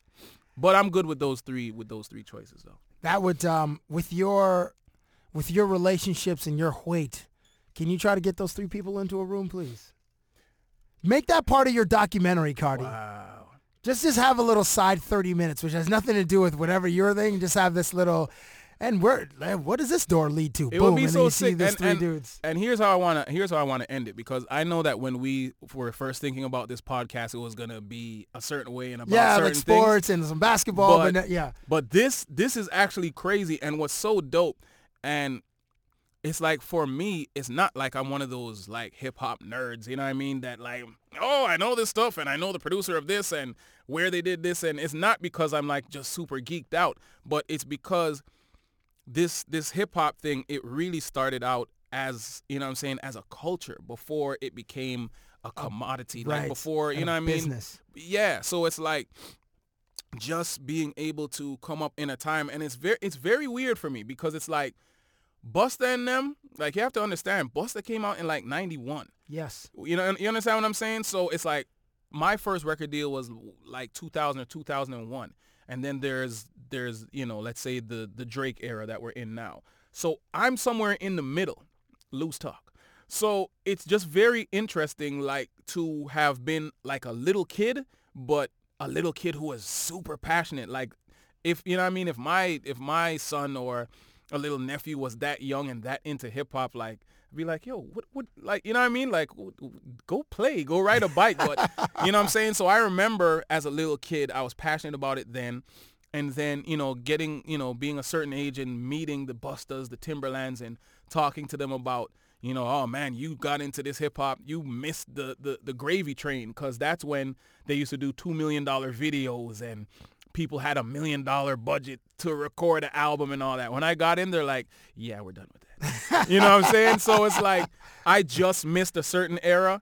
And then it's like kind of when I was rocking it was it was weird because internet hadn't really popped like that yet. So things were still kind of organic but leaning towards where we are now. And where we are now it's just like everything is on broad you know on broad street. Everything is front page. But all the stuff that we've been discussing over this last hour and change and all the the different vibes and the, the the the things behind it you know what i mean? The feeling behind it. This is this is why i'm still doing music primarily why i love it why hip hop still keeps my lights on. It's because of those feelings you know what i'm saying? And it's like if more people were to be as passionate you know what i'm saying? Um I- and and really look into it. You know what i'm saying? I think the culture of hip hop um would be even bigger than it is now. Hip hop is big but if you ask people about stuff they have no idea because they don't care because it's no longer about the culture. It's about the random song that they hear that they like pop the molly i'm sweating. Woo! They say they say that in the club but that's about it. You know what i'm saying? Like it doesn't really go further than that nowadays. You know what i'm saying? Like it's so crazy. Like I, I love it. Like hip hop is dope. It's funny. Shi Wisdom tweeted the other day. She's like, "It's crazy. I'm in Maple right now, and these rich kids are hanging out of their Benzes singing started from the bottom." You know what I'm saying? Like, it's crazy because it's like now it's just about the song. Like people they love the song, but it doesn't go further than that. Right, right. There's You know- there's not a connection to the culture. There's not a connection to the culture and to the to the people. You know what I'm saying? And for hip hop, that's what you know. That's what it started off as, and and it still is. You know what I'm saying? Like the funny thing is, although hip hop is huge, there's still people that live in in a lot of lower class neighborhoods that still are actually the ones that dictate what is fresh. The the ones that myself, the Drakes, the Lil Waynes, the Bustas, these are the people that we still look to to see what's ill. I heard I heard it once somebody saying you want to know what is is the next fad or the next uh, thing in in in American pop culture is like go to Harlem and look at what the 16 year olds are wearing what or how, what they're listening to and that's that will dictate what the next trend is without question. So- And so- where- something to that effect. And that's where these things start. You know what I'm saying? And we can ne- we can never forget that. Kardinal Offishall you mm. are a scholar a gentleman and an unbelievable artist live and direct dot com let me read that okay so it's live the word live and the word and direct d-i-e w-r-e-c-k-e-d dot com live and direct And because com. of that, what I'm gonna do is just create a portal so you can go to I'm a dum com and it'll take you to liveanddirect.com. Just follow me at Kardinal O. You'll be good. at Kardinal O on Twitter. That's Cardinal with a K, K A R D I N A L O. Yes, sir. On Twitter and Instagram, same thing at Kardinal O, one Mm-hmm. word together. Uh, it's been a pleasure having you, and uh, this felt like sitting in my kitchen again, telling stories. although some of the stories we couldn't repeat here, but it was still cool to to go down memory memory lane and uh, and share some of your experiences. So I appreciate having you, man. Thank you for listening to Cabbie Presents, the podcast.